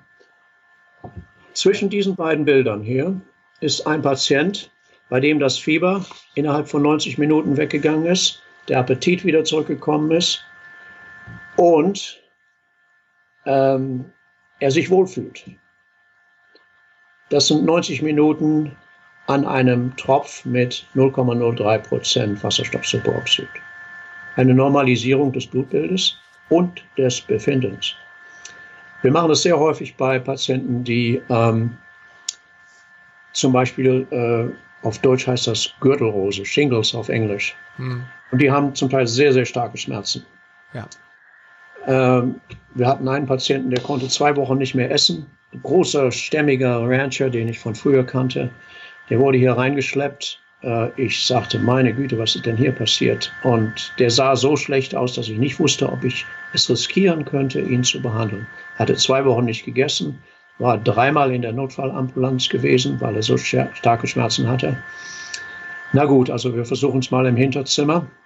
Ähm, und ähm, ich habe gesagt, einer Hilfe, bleibt bei dem. Ich muss genau wissen, was hier passiert, während ich vorne schwerst arbeiten muss. Und nach etwa 45 Minuten kam Gelächter aus dem Hinterzimmer. Und der relativ junge Mann mit 65 machte Späßchen und sagte, bitte, bitte, ich habe da irgendwas zu essen hier. Zwei Wochen nicht gegessen. Er hat dann mein, mein Mittagessen bekommen und kam dann drei Tage später nochmal wieder. Siehst, dies, diesmal sah er fantastisch aus, wollte aber zu, zur Sicherheit noch eine weitere Behandlung machen, brachte ein großes Paket von äh, Ranch Meat und äh, Bio-Sachen von der Ranch mit, damit er mich äh, entschädigen wollte für mein Mittagessen. Das, das hat mir aber gut so ge gepasst. Und äh, was passiert? Die eingeborene Immunsystem wird praktisch durch Wasserstoffsuperoxid befeuert, durch die Granulozyten und die, ähm, wie heißen das, Makrophagen. Die vernichten nämlich Krebszellen, Viren, ähm, Fungi und äh, natürlich Bakterien mit Wasserstoffsuperoxid. Die produzieren das. Und das ist genau das, was wir mit dem Wasserstoffsuperoxid nachahmen. Wir machen das sehr elegant, an Infusion angelegt und der Patient fühlt sich in kürzester Zeit besser. Wir wenden das eben auch an für diese Bakterien, die in den Endothel sich eingenistet haben von den Blutgefäßen, bekommen dann viel bessere Resultate und auch viel schneller, als man das normalerweise sehen würde, wenn man nur Chelat macht. Hier ist eine, das Bein einer 40-jährigen Diabetikerin. Neun Monate jedes Antibiotikum under the sun. Die, die Sache suppt, das Bein ist auf die doppelte Größe geschwollen, immer mit Bandagen. Also man sieht, dass das auch als Laie, das ist kein schönes Bild. Mhm. Da ist auch das Risiko der Amputation. Raten Sie mal, wie viel Zeit vergangen ist. Hier ist das gleiche Bein. Hm. Sieht ziemlich gut aus. Nicht Normale viel. Größe. Nicht Nur noch Zeit. so eine kleine Abrasion da. Das sind genau zehn Behandlungen in zwei Wochen gewesen. Alternierend EDTA und Wasserstoffsuperoxid. Fünf Jahre später war das Bein noch genauso wie wir es hinterlassen hatten. Mhm. Vorher, neun, neun Monate Schulmedizin war überhaupt nichts passiert. Ähm, und solche Resultate bekommen wir nun mal. Und äh, ohne große Schwierigkeiten. Wir haben etwa 50.000 Wasserstoffsuperoxid Superoxid Behandlungen, mehr als jeder andere, den ich weltweit kenne, verabfolgt, ohne Schwierigkeiten. Ein bisschen Irritation der oberflächlichen Vene kann passieren, aber weiter nichts. Und oberflächliche Venen haben wir zehnmal so viel, wie wir eigentlich brauchen. Wenn wir da eine verlieren, das macht gar nichts. Also kann man schon sagen, es ist äh, so eine Art äh, akuter Immunbooster. Der also wirklich das, das angeborene Immunsystem sofort scharf macht und sagt, okay, jetzt loslegen, alles platt machen, was hier nicht hergehört. Genau so ist das. Und ähm, deswegen ist das auch so sicher, weil wir eben einfach nur äh, dem normalen Immunsystem ein bisschen Hilfe leisten. Dieses Bild suchte ich vorhin in meiner Unordnung hier. Das ist die Studie von Ott. 50 verschiedene infektiöse Agents. Mhm. Äh, und darunter ist ein, äh, ein Bild von einem Blutgefäß, das eben zur Hälfte zu ist mit einer Art äh, Furunkel. Mhm. Das ist so mehr oder weniger, was da passiert. Und dann kommen da eben Kalkablagerungen noch mit dazu. Ähm, die Infektionen spielen unglaubliche Rollen. Und deswegen sollte man eben das Wasserstoffsuperoxid auch einsetzen. Das EDTA ist ein antibakterielles Mittel, deswegen wird es auch in der Nahrungsmittelindustrie als, äh, wie nennt man das, ähm, Haltbarkeitsmittel ver verwendet im Salatdressing. Konservierungsmittel, genau das suchte ich. Hm. Ähm, hier ist die Studie aus Italien. Äh, es sind ganz normale Erkältungsviren, die zum Beispiel den Herzmuskel innerhalb kürzester Zeit ruinieren können und dazu führen können, dass Quecksilber aus dem Rest des Körpers sich im Herzmuskel absetzt. Und da muss man noch mal dazu sagen, äh, man hat bei dieser Studie in Italien vor etwa 20 Jahren äh, Skelettmuskel biopsiert und den Muskel des Herzmu den Herzmuskel biopsiert und hat in dem Herzmuskel, der von dem Erkältungsvirus befallen war, 10.000 Mal so viel Quecksilber gefunden wie im Beinmuskel. Äh, Entzündungen und Infektionen verursachen die Wanderung von Schwermetallen an gewisse Orte. Und zwar die Orte, die entzündet sind. Und das muss man eben in Angriff nehmen durch entsprechende Mittel und eben auch ernährungsmäßig die ähm, Entzündung bekämpfen. Durch die Omega-3 und was es da noch alles gibt. Eine Studie, die ich Ihnen noch zeigen möchte, das ist auf gekrinkeltem Papier geschrieben. Das kann jeder finden. Professor Wunderlich, etwa 1982, in Ostberlin. Die suchten ein Mittel und fanden, dass das EDTA das geeignete Mittel ist, um das AIDS-Virus zu bekämpfen. Ich muss das mal eben abstellen. Hm. Das heißt, wir haben ja jetzt hier, ich würde fast sagen, so eine Art äh, äh, all, allmächtige Waffe zur Hand, die aber gar nicht so, so, die, also die sehr simpel ist, nicht so komplex wie zum Beispiel Medikamente, aber auf einem sehr weiten oder breitem Spektrum wirken. Das heißt, weil ich ja in jedem Organ, in allem, in fast allen Geweben, außer vielleicht in den Faszien und in, in den Muskeln, in, in überall habe ich Blutgefäße. Und wenn ich mit einer mit so einer EDTA-Therapie, wie auf wie viele Gelatsitzungen auch immer, die Chance habe, alle meine Organe, alle meine Kapillaren zu erreichen, weil einmal in wenigen Minuten alles drumherum gewandert ist und diese Therapien dauern ja immer so um die 90 Minuten, die Sitzung, ne? Dann habe ja. ich ja, dann ist das ja wie so ein großer Hausputz, den ich, ich sag mal, jeden Tag oder alle drei Tage wiederhole. Ja, um quasi die Blutgefäße wieder auf einen Stand zu bringen, wo sie vielleicht vor 20 Jahren oder vor 30 oder vielleicht vor 40 Jahren waren. Ja. Ähm, äh, genau so ist es. Äh, der durch, man hat es sogar gemessen, wie viele Jahre man gewinnt dadurch. Und ein äh, Professor, mit dem ich einen Besuch hatte in Schweden vor ähm, drei Jahren jetzt, Professor Oeckermann, hier auf seiner Insel bei Göteborg, der hat die Daten veröffentlicht, dass nach einer Serie von Chelatbehandlungen, äh, ist jetzt kein Fehler, ist der Durchschnittspatient um 25 Jahre jünger gefäßmäßig. Die Blutgefäße werden wieder elastisch. Hm. Elastische Blutgefäße sind gesunde Blutgefäße, harte Blutgefäße sind schwerst erkrankt. Man kann das sehr schön messen. Äh, die äh, hohen Ziffern hier, das äh, über 300, glaube ich, 484 und 337, genau, ja. sehe ich auf dem Ding. Normal ist äh, unter 70.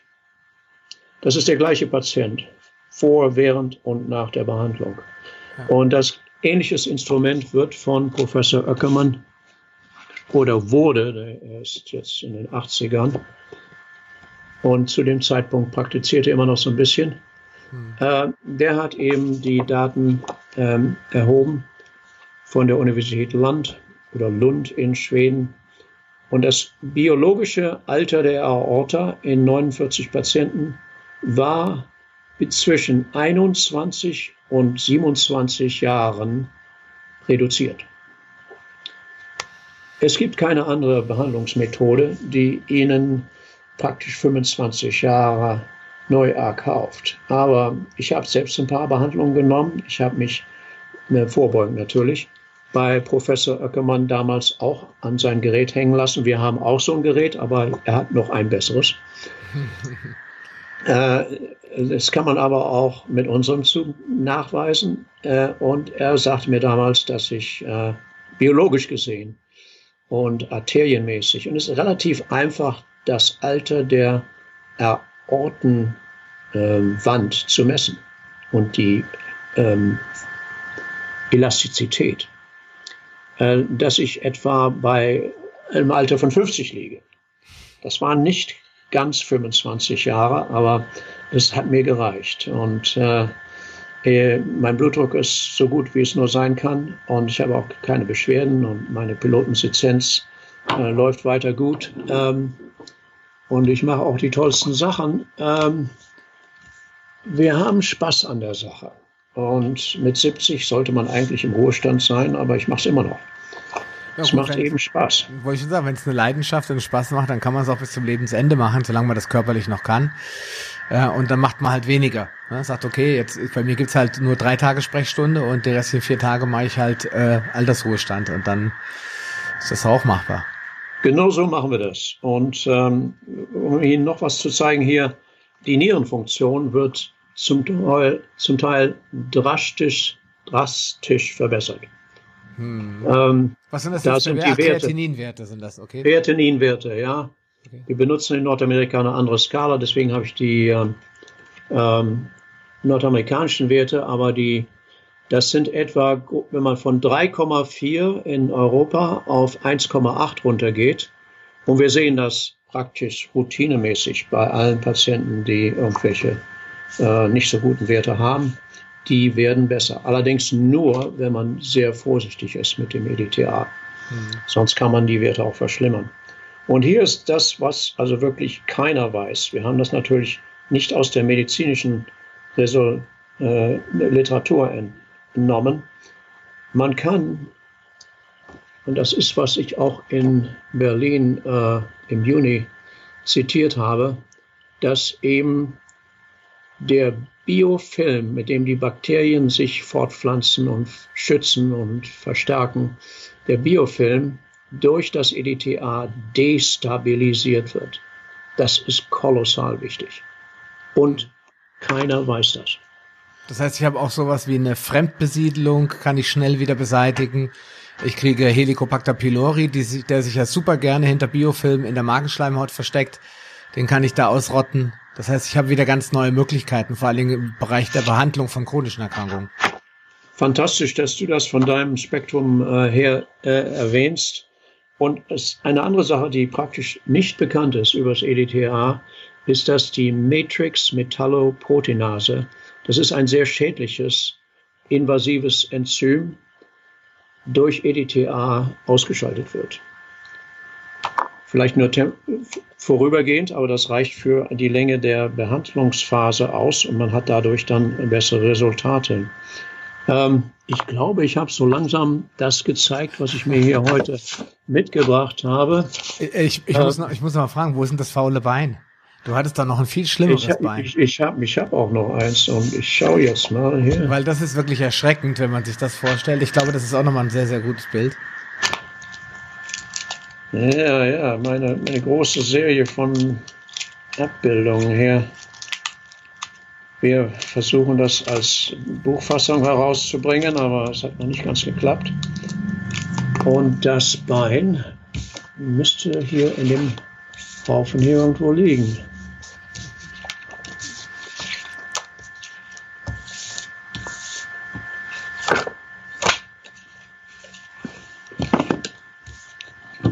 Ich, ich hoffe, dass man das rausschneiden kann hier, wenn ich. Ja, das ist gar kein Problem. Wir, ja. sind, wir sind live mit dabei. Hier. Ja, jetzt hast du es gefunden. Super, dann zeig mal her. Das oh ja. Hier. Ja, das ist grausig.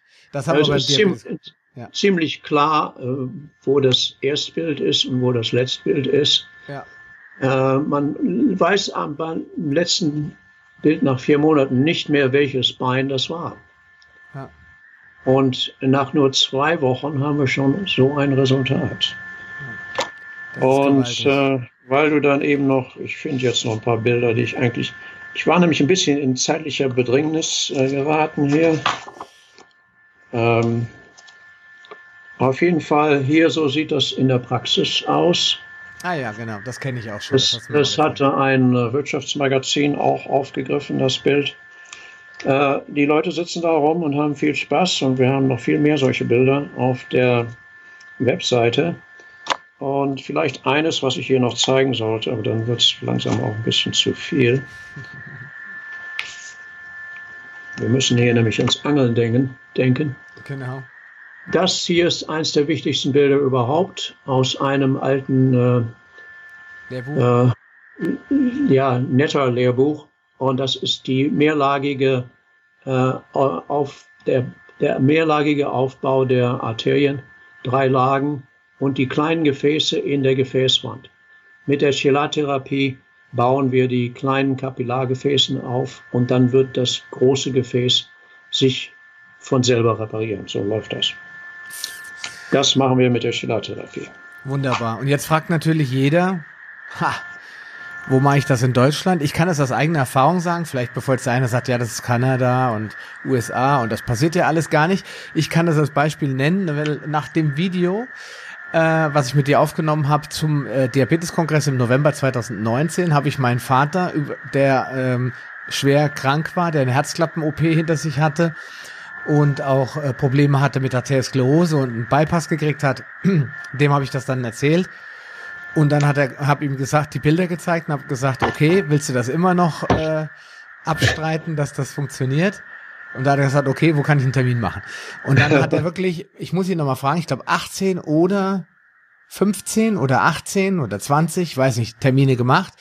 Und irgendwann rief er mich an äh, und sagte, du, kann das sein, dass ich jetzt schlechter sehe? Das heißt, wieso schlechter ja. sehen? Ja, weil meine Brille äh, ist jetzt unscharf.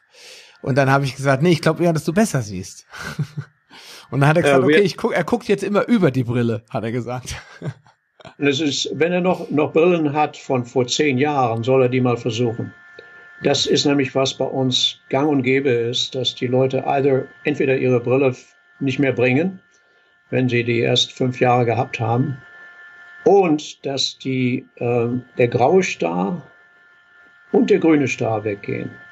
Wir haben tatsächlich Leute gehabt, die schon blind waren und wieder sehen konnten. Wir haben zahlreiche Piloten, die ihren, ihre Lizenz zurückbekommen haben und auch Fernfahrer. Und äh, dann machen die Leute die tollsten Sachen. Und ich sage den Leuten immer, wenn ihr jetzt hier fertig seid, dann bin ich nicht dafür verantwortlich, was ihr jetzt alles anstellt. Dieser Mann hier zum Beispiel, das ist ein anständiges Geweih, nicht wahr? Ja. Er hatte den größten Elch Elk, Elk, das ist kein Elch, sondern ein Rehtier, in British Columbia geschossen, war aber vor 20 Jahren am Ende, ist jetzt über 80 und seine Frau und er gehen jagen. Man jagt in Kanada nicht vom Hochsitz. Man geht mit einem Radantrieb irgendwie in die Berge und dann zu Fuß weiter und schießt dann und muss dann die Sache auch abtransportieren. Das haben die beiden geschafft.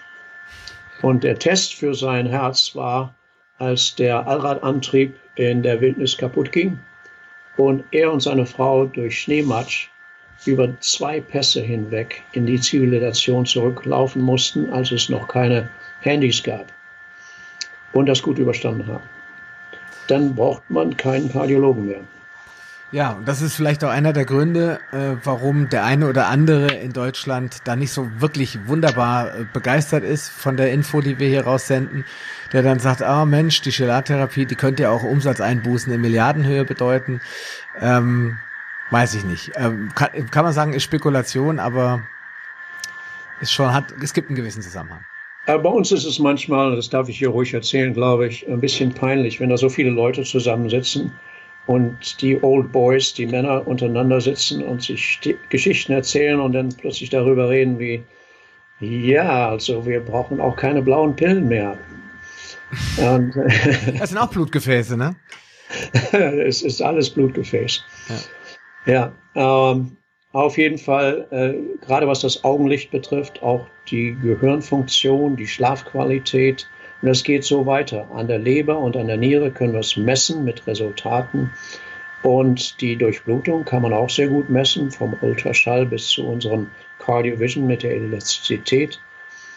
Und die Leute benehmen sich auch so, als wären sie 20 Jahre jünger und manchmal noch jünger.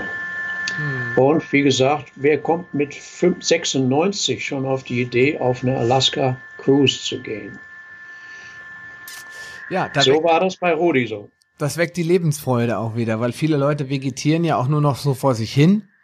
Ja, das, es gibt ja. ja ganz viele Leute, die kaum noch den Weg zu Fuß zum Einkaufen schaffen, die müssen alles mit dem Rollator machen und all solche Sachen. Ich meine, klar, wenn man dann auf einmal wieder aufrecht äh, laufen kann, wieder die Puste hat, dem, vom Blutdruck die Treppen wieder alleine hochdonnern kann, dann kommt man auf solche Ideen. Rollator und Krückstöcke bleiben hier äh, häufig stehen ähm, und werden nicht mehr gebraucht. Okay. Ja, es ist auf jeden Fall ein super spannendes Thema. Ich hoffe, wir konnten das so ein bisschen rausbringen in die Welt. Ähm, also wie schon gesagt, in Deutschland gibt es eine Seite namens metallausleitung.de. Da kann man die ganzen EDTA-Therapeuten finden. Das sind überraschenderweise sehr oft ähm, Heilpraktiker und Ärzte in einem oder ähm, irgendwelche Homöopathieärzte, die sagen, okay, ich widme mich solchen Themen. Da muss man einfach genauer hinschauen. Es sind nicht Tausende leider, sondern wenige Dutzende, die das in Deutschland derzeit anbieten. In jeder größeren Stadt sollte es aber was geben. Bei uns hier in der Nähe von Frankfurt ist äh, zum Beispiel in Karben direkt der Dr. Peter Löffler, der das anbietet. Es gibt in Berlin, in Stuttgart, es gibt die eigentlich überall und ich hoffe, es werden mehr. Nur jetzt zum Abschluss noch die Frage, Wasserstoff Superoxid, Wasserstoffperoxid ist in Deutschland, soweit ich weiß, medikamentös verboten. Oder gibt's, äh, weißt du da mehr? Ja, wir haben da Nachforschung angestellt ähm, nicht verboten, soweit ich das äh, beurteilen kann. Und ähm, es ist ja veröffentlicht. Es ist 1920 in der Lancet, erstklassiges Journal, veröffentlicht und nie zurückgezogen worden. Mhm. Es gibt auch sehr gute Forschungsberichte, zum Beispiel, wenn Sie nachschauen, aus der Universität Karlsruhe sehr gute Untersuchungen gekommen über darüber, wie das Wasserstoffsuperoxid in der richtigen Konzentration praktisch das innate oder angeborene äh, Immunsystem fördert. Natürlich hat das keiner in dem Stil gemacht, wie wir das gemacht haben. Ich habe das deswegen so stark verfolgt, weil ich erstens meine äh, Doktorarbeit über das äh, Ulcus, das Magenulcus gemacht habe und mich daher mit dem Helicobacter äh, ziemlich stark auseinandergesetzt habe. Zweitens, weil ich durch die Leukämie sehr persönlich sehr stark Infusions, infektionsgefährdet bin und ähm, mich da ein bisschen vorsehen muss und deswegen das immer in meinem Gepäck habe. Gerne reise, aber mit Peroxid im, Käfer, im Koffer, bisschen Magnesium, bisschen Mangan, äh, kann ich mir das verabreichen, egal wo ich bin. Hm. Gut, das, ist natürlich, ja, das ist für mich sehr wichtig ja, ist auch gut nachvollziehbar. Jetzt bist du aber Arzt und weißt, wie man das dosiert. Gibt es denn, äh, wenn du jetzt nicht einen Arzt in der Nähe hast, ja, ähm, hast du, gibt es andere Möglichkeiten, Wasserstoffperoxid zu nutzen? Gibt es Präparate? Gibt es, äh, ich, ich sag mal, bei uns in Deutschland kommt derzeit dieser äh, Chlordioxid, ja äh, ja, Trend ja. auf. Ich habe es persönlich eingesetzt, ähm, schon in unterschiedlichen Versionen. Ich kann nur davon reden oder bezeugen, dass Infektionen schnell damit weggehen. Also die klassischen Erkältungssymptome gehen sehr, sehr schnell wieder weg. Es ist äh, verfällt aber in 30 Minuten. Das heißt, es, damit kann man jetzt nicht sowas machen wie mit Wasserstoffperoxid. Ähm, wenn ich jetzt aber sage, ich will das wissen, ich möchte das gerne ausprobieren, gibt es Möglichkeiten, das einzunehmen ohne Infusion, weil wer legt sich privat zu Hause eine Infusion? Das ist dann eher wahrscheinlich ein bisschen unpraktisch. Ja? Ja, also wir haben Leute, die kommen äh, nach dem Winter, den sie im Süden verbracht haben und haben noch hm, drei Monate Husten danach und die kommen dann sagen, ja, ich möchte unbedingt jetzt Wasserstoff-Superoxid-Infusion machen. Und meistens nach ein oder zwei ist dann der Husten auch erledigt. Auch tropische parasitäre Krankheiten sprechen sehr gut darauf an. Ähm, aber wir machen es eben in erster Linie in Verbindung mit der Chelattherapie, um bessere und schnellere Resultate zu bekommen für den Patienten. Wir haben sehr viele, die fliegen ein und fliegen am Ende der Woche wieder aus. Das ist äh, ziemlich weit verbreitet, aber wir haben eben Patienten, wir hatten kürzlich äh, zwei junge Damen, eine aus Israel und eine aus Dubai, die hatten mit dem Papillomavirus zu tun und hatten auch schon, sollten eigentlich chirurgisch äh, angegriffen werden. Äh, nach einer Woche waren die beide geheilt damit. Äh, das ist eine Reise wert um die halbe Erde, um die halbe Erde, weil das eben keine ne-, Nebenwirkung hat und effektiv ist und natürlich ist. Okay, also die Infusion ist derzeit die einzige effektive Behandlungsmethode. Äh, ja, oral würde ich es nicht empfehlen. Äh, da gibt es viele Gründe dafür, aber mit, mit Peroxid gurgeln oder auch als in die Nase einführen in noch, noch stärker Verdünnung, vielleicht einprozentiger Verdünnung, das ist wahrscheinlich eine sehr gute präventative Methode für zum Beispiel Covid oder jedes andere Virus. Okay, das also, heißt, ich nehme es dann über die Schleimhaut auf und verbreite es dann im System. Genau, oder wenn man jetzt den ganzen Tag unterwegs gewesen ist, mit viel mit Leuten zusammen war, mit dem Zeug gurgeln und ähm, es auch in die Nase einführen, ein bisschen hochschlürfen in einprozentiger Verdünnung, das tut dann auch nicht weh. Das ist eine sehr gute Methode, um äh, vieles zu vermeiden. Aber gut, muss man jetzt einfach zusammenfassend nochmal sagen, klar, die Leute, die zu dir in die Praxis kommen, ähm, das sind keine kerngesunden Leute. Die Leute haben ein wirkliches Anliegen, deswegen brauchen sie Hilfe und deswegen kommen sie.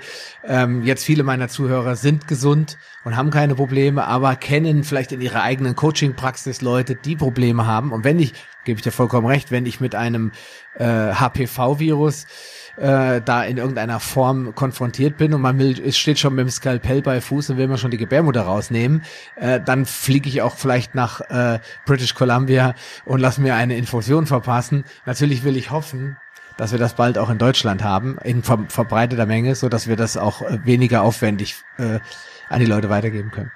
Ich, ich, mache im Allgemeinen nenne ich keine Kollegen bei solch einem Interview, ähm, aber Sie kennen schon ähm, zwei von denen, die sie auch anderen entfernen, ent, em, empfehlen können, ähm, die eben das wahrscheinlich eben in erster Linie von mir gelernt haben. Und das ist in Deutschland. Ja. Das, wie schon gesagt, der einer, der es jetzt wahrscheinlich bald machen wird, das kann ich ja sagen, ist der Bill Lemke, der muss jetzt nur noch die Covid äh, Corona-Quarantäne abwarten und dann wird er sicherlich äh, im nächstbesten Flieger sitzen, weil ich glaube, ja, wir brauchen das. Wir brauchen in Deutschland Möglichkeiten, äh, auch alternative Methoden einzusetzen, dass wir wegkommen von diesem ständigen medikamentösen Behandeln und diesem Chronifizieren, dass die Leute eigentlich immer nur auf dem Level gehalten werden und nicht sofort, wie du das eben so schön beschrieben hast, rauskommen, ne? Aus diesem Tal der der Krankheit, ja. also dass sie wieder anfangen zu lachen, sagen, wo gib mir mal einen Burger, ich habe Hunger, ja, und vorher haben sie zwei Wochen nichts gegessen. Das sind ja klare Beweise eigentlich, dass dass wir was ändern ja. Ja, wir haben die Stories und wir haben es auf Video und wenn du mal hier bist, dann zeigen wir dir das. ja, da ich äh, bin fest fest davon überzeugt, dass wir uns spätestens nächstes Jahr äh, werde ich den Weg äh, in die USA antreten. Ich bin da ganz heiß drauf, mir das Thema live anzuschauen und ich will natürlich mich selbst mal ranhängen lassen. Ja, ich muss das ja selbst mal ausprobieren, wie es mir danach geht. Vielleicht hüpfe ich dann da raus und gleich auf den See rudern, Angel auswerfen. Ich muss allerdings sagen, es ist gut möglich, dass ich zu dem Zeitpunkt wirklich im Ruhestand bin, aber wer weiß, ich habe das vor fünf Jahren auch schon gesagt. Ja, ja, gut, das werden wir dann schauen. So, genau, vor fünf Jahren wie die Rolling Stones, die 20 Mal ihr Abschiedskonzert gegeben haben. so ist es, ja. Manche Dinge können einfach nicht enden. Dietrich, ich sag vielmals Dankeschön. Es war wirklich spannend wieder. Ähm, für alle, die das jetzt gehört haben und wollen das einfach auch mal sehen, also bitte guckt euch Video, das Video an. Dazu gibt es unglaublich viele spannende Bilder. Ähm, ja, super Dankeschön da von deiner Seite nochmal für die Zeit. Vielen Dank und vielen Dank auch für deine Sachkenntnis, denn äh, dadurch wird das ganze Interview wesentlich äh, besser ähm, und besser zu verstehen, weil du ja eben auch auf der gleichen Wellenlänge liegst. Ja, ich hoffe, dass das einigermaßen äh, gut rübergekommen ist heute, weil es war schon ein bisschen komplex, aber wir müssen einfach diese Sachen mal auspacken um das zu zeigen. Äh, am Ende ist es doch relativ einfach. Wir haben es auf den Bildern gesehen. Hinsetzen, Nadel rein, Büchlein rausholen oder mit dem Nachbarn quatschen und nach 90 Minuten geht's wieder nach Hause. Also ohne Nebenwirkungen wohl bemerkt, ne? Wir haben ältere Herrschaften, die kommen hier alleine mit ihrem Wägelchen und fahren auch alleine nach Hause. Wir müssen denen aber einschärfen, dass sie eine Banane oder irgendwas in der Zwischenzeit essen sollen. genau. Insofern, äh, ich freue mich, wenn das online geht. Ich ähm, sag nochmal Dankeschön und wünsche noch einen schönen Tag. Bei euch geht's ja jetzt so Richtung Mittagspause. Du willst jetzt angeln gehen, ne? Äh, ja, ganz schneller Snack und dann wird es ist Zeit zum Angeln. Das Bötchen steht bereit. Dann wünsche ich dir Petri Heil. Und schick mir eine Kopie davon. Mach ich. Alles Dankeschön. Gute. Ja. Ciao. Also, tschüss, tschüss, Sascha. Schön, dass du dran geblieben bist. Die wichtigsten Informationen zu dieser Folge findest du in den Show Notes unter palio-lounge.de slash pl. Dort findest du alle Podcast-Episoden auf einen Blick. Oder gehe auf palio-lounge.de slash Folge und ergänze die entsprechende Nummer. So findest du zum Beispiel unter palio-lounge.de slash Folge 76 die Show Notes der Episode 76. Wenn dir diese Folge gefallen hat und du etwas für dich mitnehmen konntest, dann würde ich mich über deine ehrliche Bewertung freuen. Eine Anleitung, wie du diesen Podcast bewerten kannst, findest du unter palio-lounge.de slash podcast bewerten. Deine Bewertung hilft mir sehr, diesen Podcast bekannter und vor allem sichtbarer zu machen, damit auch andere Menschen davon profitieren können. Ich freue mich schon jetzt, dich bei einer der nächsten Folgen wieder begrüßen zu dürfen und wünsche dir viel Erfolg bei der Umsetzung deiner persönlichen Ziele. Bleib gesund, dein Sascha Röhler.